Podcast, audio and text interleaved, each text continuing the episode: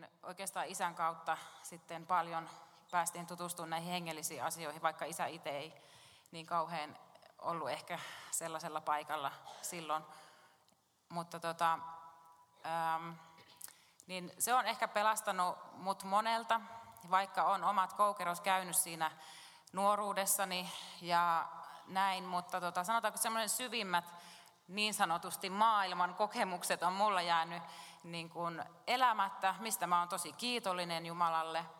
Ja, mutta sitten ihmissuhdesaralla niin on ollut sellaisia omia koukeroita, jotka on enemmän satuttanut mua niin kuin tunnepuolella. Sillain, että, että ne on kyllä jättänyt, mä oon sitten miettinyt, että mistä se johtuu, mutta en tiedä, olisiko se just siitä, että, että kun on tavallaan se rikkinäinen perhe ja se niin kuin puuttuu se tasapaino sieltä ja se hyvä pohja.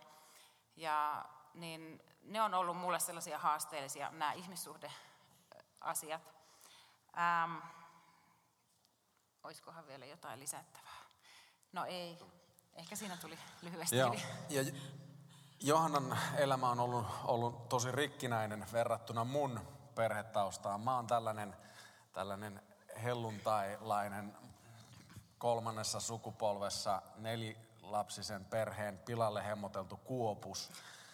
Tämän seurakunnan oma poika ja, ja kasvoin, kasvoin tämän seurakunnan keskellä ja kasvoin sellaiseksi ylimieliseksi, itsestään luu, niin kuin liikaa luulevaksi ja tehnyt joskus uskonratkaisun leirillä tätini pakottamana.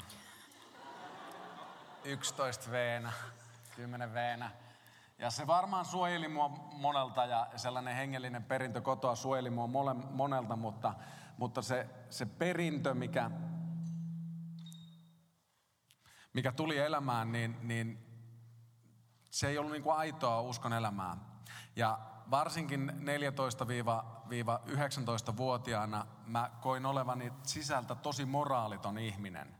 Mä kävin täällä nuorten illoissa, mutta sitten maailma kiinnosti mua ihan valtavasti ja mä elin niin kuin kahta elämää. Mä olin aivan erilainen kaveri tuolla kaupungin kaduilla kuin sitten täällä illassa, kun mä halusin olla kunno helluntai nuori vanhempieni kunniaksi ja, ja ajattelin, että, että salama taivaasta lyö mut kuoliaaksi, jos mä en käy kirkossa joskus silloin tällöin.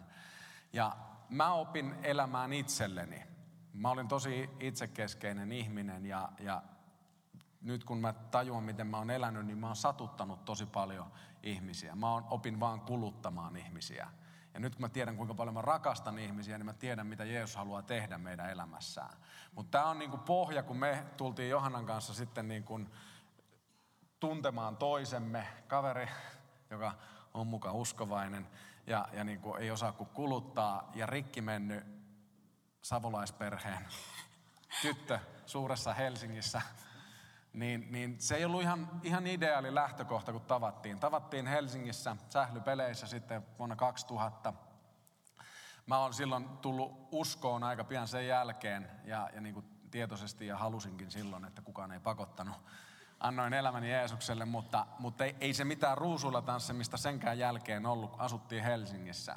Moni on sanonut, että, että on lähtenyt hengessä, mutta löytänyt itsensä Helsingistä. Se, se on paha paikka, se on paha paikka. No. Mutta mut siellä me tavattiin ja alettiin tutustumaan toinen toisiimme, mutta, mutta tavallaan se ajatusmaailma ja mieli, mikä mulla oli, niin oli niin, niin kuin rikki ja, ja, ja niin kuin tavallaan tietyllä tapaa saastunutkin, niin, niin se toi tosi suuria haasteita. Johannalla hyväksynnän kaipuu, koska oli kipu oman äitin hylkäämisestä ja e, niin kuin sellainen turvan tunne ja kaikki puuttuu. Ja hän helposti sitten haki sitä minusta – enhän minä niistä mitään tiennyt silloin, vaan, vaan sitten näin ihan superkauniin naisen.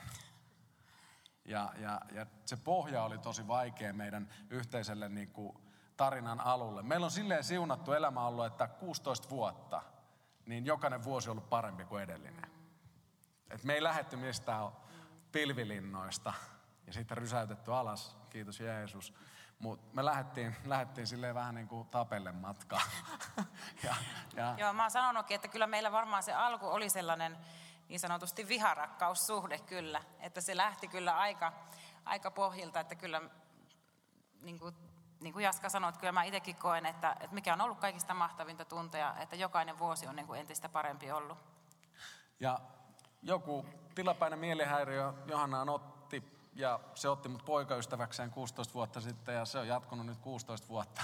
Mä toivon, että se ei koskaan parane. Mä, mä, mä en valita. Ja, ja, mutta se, mitä on tapahtunut meidän elämässä, on, on että Jeesus on auttanut. Kyllä. Ilman Jeesusta me ei oltaisi tässä.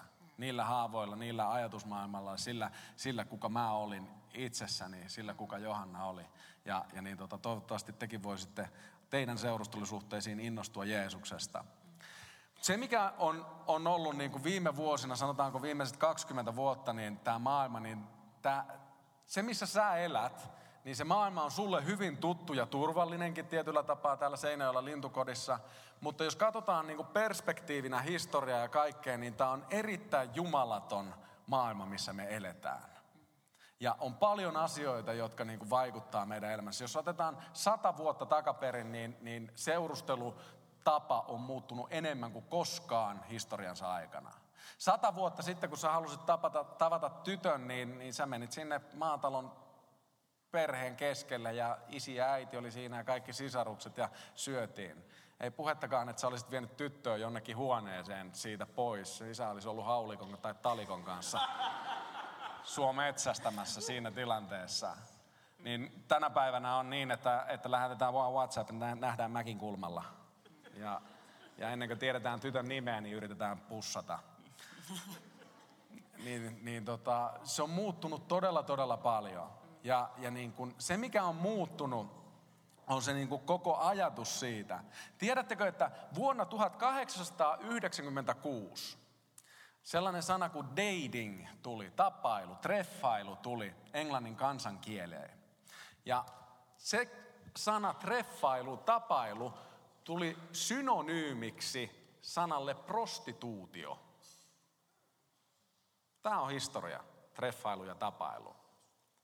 Siitä, siitä tämä, tämä, ja tässä on ihan tietty sellainen rytmi ja, ja logiikka meidän vihollisella saatanalla viedä – ihmiset rikkinäiseen pisteeseen omassa elämässään. Tämä on niin seksin kyllästämä maailma ja, ja saatana vähän, sen mun täytyy sanoa. Toivottavasti tämä ei tule kellekään järkytyksenä, mutta seksi on mahtavaa.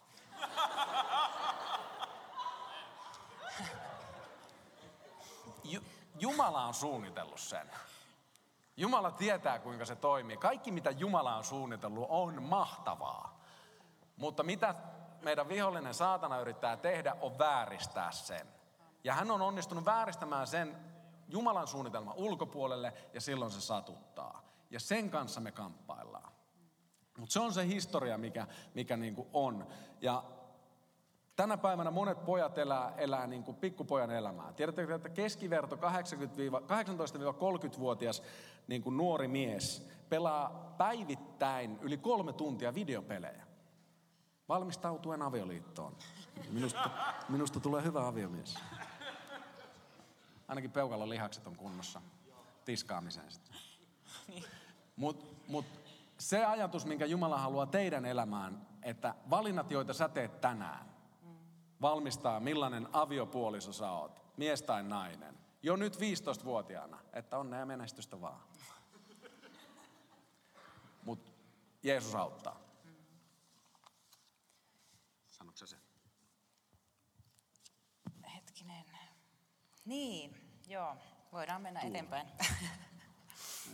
joo, meillä on niin kuin huomaatte hyvin selkeä tämä meidän kuvio tässä. Ei vaan.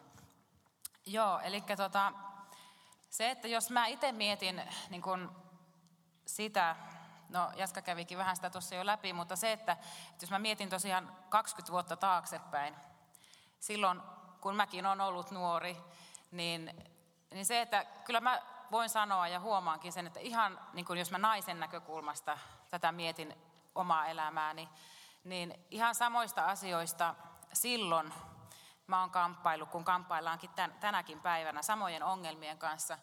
Ja se, että mistä mä nyt vähän puhun, niin on just siitä, mitä mä naisena, tai mikä ehkä meillä naisilla ja tytöillä on se tavallaan se taakka, niin on se tunne siitä, että mä en riitä. riittämättömyyden tunne ja se, että mä en kelpaa ja mä en ole niin kuin tarpeeksi jotain. Niin se on jotenkin sellainen, ja se niin kuin järkyttävä hyväksynnän niin kuin kaipuu ja tarve, niin se on jotakin niin kuin ihan kauheata, kun se tulee niin voimakkaasti, että nyt kun mä oon neljän lapsen äiti, niin se, että, että mä en nyt voi sanoa, että mä nyt päivittäin, mä tiedän, että mä oon siitä tosi paljon parantunut, Jumala on niin kuin hoitanut mua ja niin kuin tehnyt työtä sen kanssa, mutta se, että se on niin kuin päivittäin kuitenkin sitä, että vaikka silloin kun ei ole ollut lapsia ja on mennyt läpi ne teinivuodet ja nuoruusvuodet ja muut, niin se, että tavallaan se jatkuva taistelu siitä, mutta se vaan muuttaa niin kuin muotoaan tässä naisen elämässä, että silloin kun sä oot 15, niin sä kamppailet just siitä ulkonäkökeskeisyydestä ja että niin kuin hyväksytäänkö mut ja onko mä tarpeeksi, että mun pitäisi olla enemmän. Ja sitten kaikki ne meidän ne reput, mitä meillä on selässä sieltä meidän lapsuudesta ja menneisyydestä, niin ne tavallaan niin kuin muokkaa sitä, että millä tavalla sä niin kuin, niin kuin koet, että sä et kelpaa tai sä et riitä. Ja se, että ne ihmiset sun ympärillä muokkaa tavallaan sitä, joko positiivisesti tai negatiivisesti, että ne on sua joko nostamassa tai sitten ne on niin kuin, niin kuin painamassa alas. Että se on niin kuin yksi ajatus, mitä mä niin kuin ihan rukouksessakin koin, niin kuin tavallaan haluan sanoa, että se, minkälaisessa niin kuin, tai läpi elämän, kun mä mietin niin kuin, niin kuin ihan lapsesta vanhuuteen saakka ja niin kuin tässä hetkessä, ja mietin siis omia lapsiani paljon, että mun rukous on mun lasten kohdalla, että ne löytäisi oikeat ystävät. Ja sen seura, missä ne viettää, niin mä jotenkin koen, että se on niin kuin sellainen ihan äärimmäisen iso juttu, että minkälaisten ihmisten ympäröimä sä oot. Onko ne sua nostamassa vai onko ne painamassa? Ja onko ne antamassa sulle, onko sulla hyviä esikuvia? Esimerkiksi naisena, niin kuin mä mietin, kun mä kerroin, että mun elämä mä oon ollut ilman äitiä sen kymmenen vuotta, niin se miksi mä, yksi syy, miksi mä koen, että, että mä oon tavallaan kohtuullisen ehyt niin kuin nainen tänä päivänä on se, että mulla on ollut tosi hyviä esikuvia läpi kuitenkin sen vaiheen niin kuin mun elämässä, jotka on tavallaan kantanut silloin. Eli sitä mä niin kuin rohkaisen, ihan rukoilenkin, että sä rukoilisit, että, että sä pystyisit ottamaan jonkun sellaisen sun elämään, että joka olisi sellainen esikuva tavallaan niin kuin naisena, joka olisi sua nostamassa ja kantamassa silloin, kun sä oikeasti tunnet, että sä et kelpaa ja sä, niin kuin, että sä oot niin kuin ihan maassa tai et, tunnet, että et riitä. Niin sellaisia ajatuksia oikeastaan ja se, että, että meidän kuitenkin tulisi olla armollisia, armollisia ja niin kuin muistaa se, että Jumala, Jumalan rakkaudessa on armo ja anteeksanto. Eli just näin se meidän perustarve on olla hyväksytty, niin tytöillä niin kuin pojilla. Ja kun me eletään tällaisessa yhteiskunnassa, joka, joka niin kuin media ympäröi meitä joka puolelta, viesteillä, älypuhelimet, kaikki, ja se tuppaa meille niin kuin ajatusta, mikä on seksikästä. Ja, ja meidän, niin kuin mä sanoin, meidän mieli saastuu, me ei olla siltä suojassa, ja, se vaikuttaa meidän arvoihin. Ää, sulla ei ole omia arvoja. Toivottavasti se ei tule sulle yllätyksenä. Sä voit kuvitella, että on, mutta sun arvot on joko Jumalalta, Jumalan sanasta tai sitten ne on tästä maailmasta. Ja tässä tämän maailmassa ruhtinas on, on meidän vihollinen. Ja, ja me itse valitaan, mistä me niitä arvoja rakennetaan meidän, meidän elämästä. Maailma esimerkiksi kylvää ajatusta sellaista vapaudesta ja kokeilusta, että, että maailmassa sanotaan, no ethän sä voit tietää, onko sä homo tai lesbo, ellei sä kokeile. Sun pitää kokeilla. Sun pitää olla kokeiluhalunen ja rakentaa sellaisia kokemuksia. Sitten sä vasta voit tietää, kuka sä oikeasti olet. On jo olemassa yksi, joka tietää just kuka sä olet. Se on hän, joka sut on luonut. Se on hän, joka sua rakastaa enemmän kuin sä tulet koskaan tietämään. Se on Jumala. Siksi Jumalan puoleen on hyvä, hyvä kääntyä, kun neuvoton olo tai hakee hyväksyntää maailma, maailman tapa seurustella on niin kuin, tavata, sitten naida, erota. Se on sellainen or, oravan pyörä toisensa jälkeen, kokeilun mielessä niin kuin, ja haetaan kokemuksia maailmasta. Sä valitset, haluatko sä olla mukana tällaisessa. Tänä päivänä monet monet pojat ja kasvamassa määrin olevat tytöt kamppailee pornon kanssa. Porno täyttää monien monien elämän ja se on addiktio. Ja siinä meidän, meidän mieli saastuu. Meidän käsitys siitä Jumalan antamasta lahjasta ja, ja niin kuin kauneudesta, mikä, mikä Jumalan suunnitelma seksi on, niin se saastuu. Siinä ei ole mitään Jumalan niin kuin suunnittelemaa, jossa käytetään toista ja opitaan vaan kuluttamaan toista. Se pornomaailma on pelkkää toisen kuluttamista, pelkkää toisen niin kuin sielun ja fyysisen olemuksen varastamista, tuhoamista. Sitten kun sä oot kiinni siinä, tai jos olet kiinni siinä, monet kamppailee tämän kanssa, niin sä saastutat sun mieltä. Miehet ajattelee, että, että, että, että tuollainen härkä musta pitää tulla. Sitten mä oon hyvä mies. Sori, sä oot surkea mies silloin. Naiset ajattelee, että tuollaisia juttuja mun pitää tehdä, että mies rakastaa mua ja sit mä oon hyvä vaimo, sit mä oon hyvä rakastaja. Sit mä, sit mä pystyn pitämään mun mieheni tyytyväisenä. Mies kaipaa kaikista eniten, että sä kunnioitat häntä Jumalan sanan pohjalta. Ihan, ihan päinvastaisia ajatusmaailmoja. Miettikääpä sellainen kombo, kun, kun pornoriippuvaisuudesta kärsivä poika tapaa, tapaa niin kuin heikosta itsetunnosta ja hylkäämyskokemuksesta toipuvan tytön. Siinä on ihan kaikki katastrofin ainekset käsissä.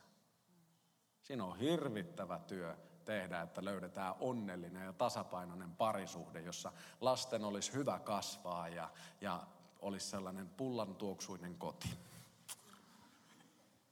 Mutta Jeesus haluaa auttaa. Jeesuksessa meillä on vastaus. Ja me tullaan tänne, kun me pian hajaannutaan, me tullaan ja päätetään tämä ilta vielä siihen ja päätetään siihen, mitkä mahdollisuudet meillä on Jumalan kanssa. Jumala ei koskaan hylkää sua yksin näiden kamppailujen kanssa. Mä haluan, että sä kysyt yhden askeleen tai kaksi askelta, mutta ensimmäinen niistä askelista, mikä sulla on, niin kysy itseltäsi, että minkälainen sun suhte, suhde on Jeesukseen. Kuinka paljon sä rakastat Jeesusta? Kuinka paljon sä keskustelet Jeesuksen kanssa? Kuinka paljon sä haluat tutkia, että miten ihmeellinen Jeesus oli ja kuinka paljon hän rakasti ihmisiä. Raamattu kertoo siitä. Ää, vain silloin se suhde määrittelee, miten läheinen se on, että millaiset arvot sulla on elämässä. Mikä sulle on tärkeää. Ää, meillä ei ole niitä omia arvo, arvoja. Ja ilman Jeesusta ei ole mahdollista saada sellaista rakastavaa avioliittoa, jonka Jumala haluaa antaa.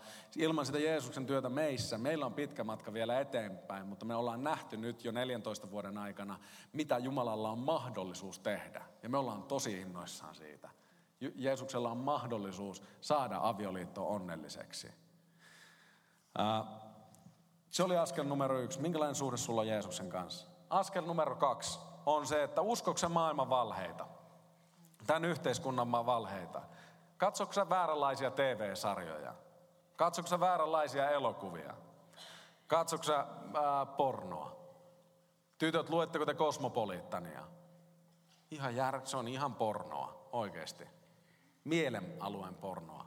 Mä oon, tunnustan, mä oon sitä kuntosalilla juoksumatolla juostessa, niin mä oon lukenut, kun mä oon tutkinut sitä lehteä. Kymmenen tapaa, kuinka olet parempi rakastaja. Yksikään niistä ei noussut Jumalan sanasta, mä voin kertoa sen. Si, mi, miten, millä sä täytät? Kuunteleeko sellaisia lauluja, Juha 88? Tai Sannin, että mitä hän... Piip. Sun mieli saastuu. Ja jos sä kuuntelet ja katsot sellaista, niin on ihan turha ajatella, että et sä kompastele niiden asioiden kanssa. Koska mieli alkaa muuttua. Mieli alkaa, alkaa kääntyä siihen. Mieli ei mietikään, että mitähän se Johannes 8.16 sanokaa. Vaan, vaan mieli alkaa kääntyä siihen, mitä tämä maailma haluaa sun tekevän. Millä sä täytät sun päivässä? Älä usko niitä asioita sun seurusteluun. Älä hae sieltä ratkaisua olla parempi seurustelukumppani, parempi puoliso tai tulevaisuutta rakentaa, jos olet tällä hetkellä sinkku, niin rakenna nyt jo itsestäsi Jumalan nainen, Jumalan mies. Se on mahdollista. Sitä Jeesus haluaa tehdä meidän jokaisen elämässä. Niin, että ei meidän, ei meidän avioliitto olisi sellaista taaperusta, mistä me lähettiin. Mistä monet joutuu lähtemään. kun mennään itsekäällä ajatuksella yhteen. Jumalan ajatus on, että kahdesta tulee yksi, jotka palvelee toisia, laittaa toisen itsensä edelle. Ei se ole mikään papin aamen, joka muuttaa sen. Hokkus pokkus, nyt se tapahtui. Olet uusi ihminen. Ei, vaan, vaan se on sellainen, minkälainen sä oot itse rakentanut itsestäsi joko tämän maailman kautta tai Jeesuksen kautta. Sellaisena sä astut siihen avioliittoon ja sitten se hiominen alkaa. Mussa oli aika paljon hiottavaa, Johanna tietää sen. Kyllä meissä molemmissa on. Mutta mut, mut tänään ne valinnat, mitä sä teet, niin tee ne Jeesuksen kanssa. Koska silloin sulla on paljon kevyempi aloittaa sitä avioliittoa, paljon helpompi tie matkata. Kumman vuoro oli nyt jatkaa? Eli nyt periaatteena on se, että, että mä haluan, että tytöt, te tiedätte, että monet pojat kamppailee oman lihansa kanssa. Ja pojat, mä haluan, että te tiedätte, että monet monet tytöt, vaikkakin olisi ihan kuvan kaunis nainen, tai, tai sä luulet, että toi on, toi on kaikkein kaunein, niin tytöt kärsii, että mä en riitä. Mä en ole tarpeeksi kaunis. On kokemuksia, että on satutettu.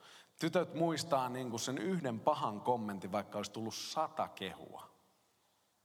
Miksi? Koska tämän maailman ajatus on tuhota itsetunto. Ja me kaikki ollaan, me kaikki ollaan tämän maailman keskellä. Me ei olla suojassa siltä ilman Jeesusta. Jeesus haluaa rakentaa vahvan itsetunnon. Ja nyt kun me mennään, mennään pojat tonne Vellamosaliin, niin me puhutaan siellä, siellä niin kuin äijänä elämisen haasteista. Sanotaan, että valtaraha ja naiset on jokaisen miehen elämässä jossain vaiheessa. Joku niistä kolmesta, toinen toistaan suurempi, mutta niiden kanssa kamppaillaan. Täällä tytöt jää tänne ja varmasti puhuu siitä, että, että riittämättömyyden tunteesta. Kamppailee siitä, että, että onko mä tarpeeksi kaunis, voiko kukaan mua rakastaa tällaisena. Saattaa olla jopa niin hulluja, että voiko Jumala käyttää mua. Tai, tai naiset kokee niin alemmuutta siitä, kuka mä olen. Ja, ja niin kuin Jumalan suunnitelma on miehien, elämään, että ne olisi naisia palvelevia johtajia. Mies on perheen pää sillä tavalla, että mies palvelle johtaa seurakuntaa. Ja palvellen, miten sä, niin, kuin, niin sä nostat naisen itsetuntoa. Sulla on annettu avaimet. Sen ei tarvi olla edes aviopuoliso, mutta miehenä sulla on mahdollisuus nostaa jokaisen naisen itsetuntoa tässä huoneessa. Jokaisen naisen itsetuntoa pienillä sanoilla, pienillä rohkaisevilla katseella. Ja sitä on jokainen mies kutsuttu tekemään. Naiset, teidän suurin tehtävä on saada sydämiin, että mä riitän. Mä riitän tällaisena, kun mun, ei tarvi suorittaa mitään tekoja, että mä olisin parempi. Mun ei tarvi hakea hyväksyntää pojalla te- tehdä mitään sellaisia valintoja, jotka vähän jo ahdistaa jos aj- ajatuksena, mutta että jos se sitten rakastaisi mua enemmän. Niistä asioista me puhutaan tänään ja, ja niin mitäpä siinä enempää sitä selittelemään. Pojat, Toni Kivistön johdolla tuolta ovesta kohti Vellamosalia. Tytöt, naiset, jää tähän, joo, tytöt tähän. jääkää tähän keskelle. Ja varttia vailla kymmenen palataan tähän saliin ja päätetään tämä ilta pariin ylistyskappaleeseen. Ihan lyhyesti käydään ilta loppuun. Mä sanoin äijille, että nyt meidän on mentävä, että jos me mennään hirveästi myöhässä, niin me saadaan kuulla siitä loppuelämämme. Valtavan paljon kauneutta tässä salissa, valtavan paljon komeita miehiä, valtavan paljon potentiaalia ja Jumalan antamaa ainutlaatuisuutta. Älä koskaan anna minkään viedä sitä sun elämässä. Ennen kuin ylistetään vielä Jeesusta, koska hän on kaiken ylistyksen arvoinen ja kaiken huomion keskipiste, niin me halutaan jättää teille, teidän elämään sellaisia muutama, ku, muutama pointti, kuusi, seitsemän pointtia, että millä sun kannattaa katsoa, millainen nainen. Eli mies etsii kriteer- näillä kriteereillä naista. Nainen, tällainen sinun kannattaa olla. Saat helposti miehen. Jumalan tahdon mukaisessa elämässä. Ensimmäiseksi Miehet etsii Jumalaa rakastavaa naista. Ja sellaiset miehet, jotka on lähellä Jeesusta, ne etsii Jumalaa rakastavaa naista. Toisiksi miehet etsii sillä kriteerillä, että kunnioitatko sä häntä. Niin kuin mä sanoin, niin naisen päätehtävä ei ole rakastaa miestään, vaan kunnioittaa. Se on se syy, miksi naiset te pystytte rakastamaan sellaisiin renttuihin. Se on oikeasti sellainen, ma- sellainen maailman parantajasyndrooma. Että kyllä mun rakkauteni eheyttää sen. Ei eheytä. Ei. Miehelle kaikista tärkeintä on, että sä kunnioitat häntä. Kolmanneksi, onko hän vaatimaton?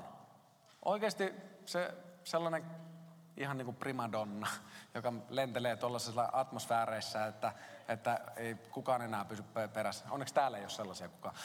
Niin miehet etsii, että onko hän vaatimaton nainen. Seuraako hän ja kunnioittaako hän miehen johtajuutta? Pystyykö hän kunnioittamaan miestä perheen päänä? Viidenneksi, onko hänellä jalo luonne tai persoona? Sananlaskut 11. Sellainen ainutlaatuinen persoona. Pelkkä ulkonäkö ei vie 60 vuotta eteenpäin. Se auttaa matkaan, mutta sitten 60 vuotta edessä. Onko se persoona sellainen? Jalo, luonne. Ja viimeiseksi, miehet, pystytkö tarjoamaan hänelle turvatun elämän? Se on mies hyvä kysyä. Se on mie, mies kantaa perheen päässä, päänä sen roolin. Monet, se ei tarkoita sitä, että mies määrää. Älkää koskaan ymmärtäkö niin. Vaan se, että, että mies kantaa sen, sen päävastuun siitä, että, että hei, muhun voit luottaa. Meidän käy hyvin. Sellaisia miehen pitää tulee olla. Ja miehet etsii naista niillä kriteereillä. Ja sitten, millainen mies, eli nainen, kun se miestä katselee ja etsii, Mähän on tällainen nyt. Kun... Niin just, nyt tulee enää kaikki seitsemän pointtia, niin voitte vaan miettiä jaskaa. Nämä on vaan musta nämä esimerkiksi. Että nämä, joo. Ei. Mennään sillä. No tämä eka on kyllä ihan hyvä osuva, että määrätietoinen mies ja osaa johtaa perhettä. Mutta sekin on kyllä hyvin kasvanut tässä. Eli henge, niin kun on hengellinen, henge, perheen, perheen hengellinen johtaja. Eli raamatun arvoperustaa sen siellä omasta elämästäni, että, että jos olisin sellainen kuin kaksikymppisenä, mä olisin täysin hukassa. Eli mun kykyni johtaa meidän perhettä on Tänä kasvanut päivänä. ihan suorassa suhteessa, mitä mä oon kasvanut Jeesuksen kanssa Kyllä. ja hänen tuntemisessa. Se on. Ihan yksi yhteen. Kyllä. Raivostunko joskus turhasta? Kyllä. Siinä se Kristusluonne ei ole minussa, se lähti talosta. Mutta harvemmin nykyään. Joo, no niin. Sitten mennään eteenpäin. No, hoitele sä tää loppuun, niin. Okei. Okay. Onko hän riittävän luja pitämään perheen kasassa vaikeina aikoina?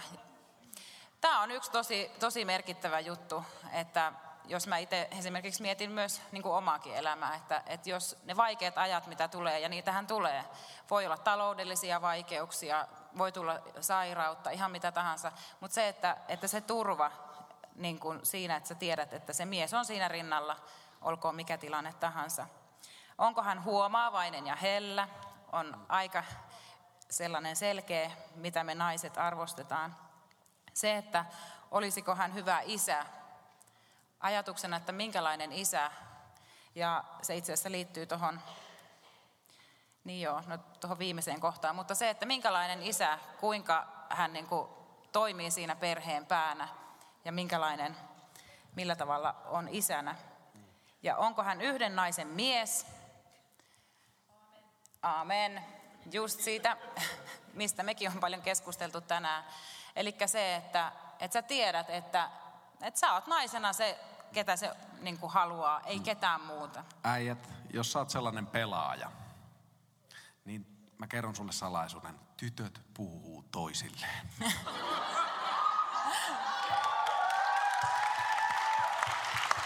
Joo, tämä ei ilmeisesti tullut yllätyksenä kenellekään. Joo, ja se, että kuinka arvokas sä oot hänelle. Sä kyllä tunnet naisena sen, että millä tavalla se mies katsoo sua ja, ja näin, ja kuinka sä miehenä katsot sitä naista, niin sen me naiset pystymme aika hyvin sen, vaikka monesti ehkä tulkitsemaankin aika liiankin hyvin, mutta niin, niin tekemään siis omia johtopäätöksiä, mikä ei aina pidä totta. Mutta kuitenkin, että se on, kuinka arvokas olet hänelle. Ja sitten tämä viimeinen, minkä itse olen huomannut nyt kun on lapsia, että, ja varsinkin kun meillä on kolme poikaa, eli että haluaisitko poikiesi olevan niin kuin se mies. Koska se on oikeasti se roolimalli, minkä antaa miehenä, niin ja se on siis karu totuus. Mä voin kertoa teille sit, kun teillä on lapsia, niin ne lapset yhä enemmän alkaa vaan muistuttaa vanhempiaan. Ja mitä ne tekee, mitä me, mitä me teemme, lapset tekee perässä. Miten sä puhut, lapset puhuu perässä. Niin sä voit nyt tehdä jo työtä siinä, että harjoittelet sitten sen seurustelukumppanin kanssa tai sitten jos oot naimisissa, niin kuinka te puhutte toisillenne ja minkälaisen ilmapiirin te luotte. Joo, Amen. tässä tuli vähän ekstra. Eli tähän halutaan lopettaa. Mä pyydän teitä seisomaan ja bändi voisi mennä. Me ollaan puhuttu kipeistäkin aiheista tänään, nostettu sellaisia ajatuksia, mitkä teidän elämässä saattaa olla, YKK, olla sellaisia kipupisteitä, Monet teistä on mennyt liian pitkälle sellaisten asioiden kanssa, jotka satuttaa sua, on satuttanut sua ja jotka on tuonut häpeä ja kipua sun elämään. Mutta mulla on sulle hyviä uutisia. Jos sä oot mennyt jo liian pitkälle, niin miksi nyt muuttaa? Miksi, miksi lopettaa? Kolme syytä. Ensimmäinen niistä on, että Jumala on anteeksi antavainen. 1 Johannes 1.9 sanoo, että Jumala on uskollinen ja antaa syntimme anteeksi, kun tunnustamme ne hänelle. Me saadaan uusi alku. Se on aina syy lopettaa ne valinnat. Toiseksi kannattaa lopettaa, koska Jumala on pyhä. Raamattu sanoo, että kaikki seksi ja avioliiton ulkopuolella on syntiä ja Jumalaa vastaa ja satuttaa sun omaa elämää. Hän tietää, mikä meille on parasta. Ja kolmas syy lopettaa on, että Jumala välittää. Jumala haluaa parasta sulle tänäkin iltana, eheyttää sun sydämen, lohduttaa sitä, kasvattaa terveeseen itsetuntoon Jeesuksen kanssa. Kiitos Herra Jeesus tästä illasta. Kiitos, että tämä on saanut olla erilainen ilta, mutta tämä on ollut ilta sun kunniaksi, Jeesus. Kiitos siitä, että sä oot ihmeellinen ja oot vastaus meidän elämän haasteisiin. Opeta Jeesus meitä luottamaan yhä enemmän sinuun meidän elämän parisuhteissa, meidän itsetunnon kanssa, meidän tarpeiden kanssa, Herra. Opeta meille vihaa syntiä kohtaan. Opeta meille sun sydäntä enemmän, Herra. Nähdä, kuinka sä käsittelit synnin, kuinka sä olet siitä selviytynyt voittajana ja sulla on valta auttaa meitä. Sä näet, että me ollaan heikkoja ihmisiä tämän maailman keskellä ja kamppaillaan ja joskus kompastellaan. Me sanotaan Jeesus sulle tänä iltana, että me tarvitaan sua enemmän kuin koskaan ja halutaan tutustua suhun, suhun yhä enemmän meidän jokaisen elämässä. Kiitos Jeesus, että näytät meille joka päivä sun hyvyyttäsi, sun armoasi ja anna meidän elää sun totuudessa. Kiitos siitä, Isä, että tänä iltana ollaan saatu tuoda niitä asioita, jotka on ollut pimeydessä siellä salassa ja salaisuuksia.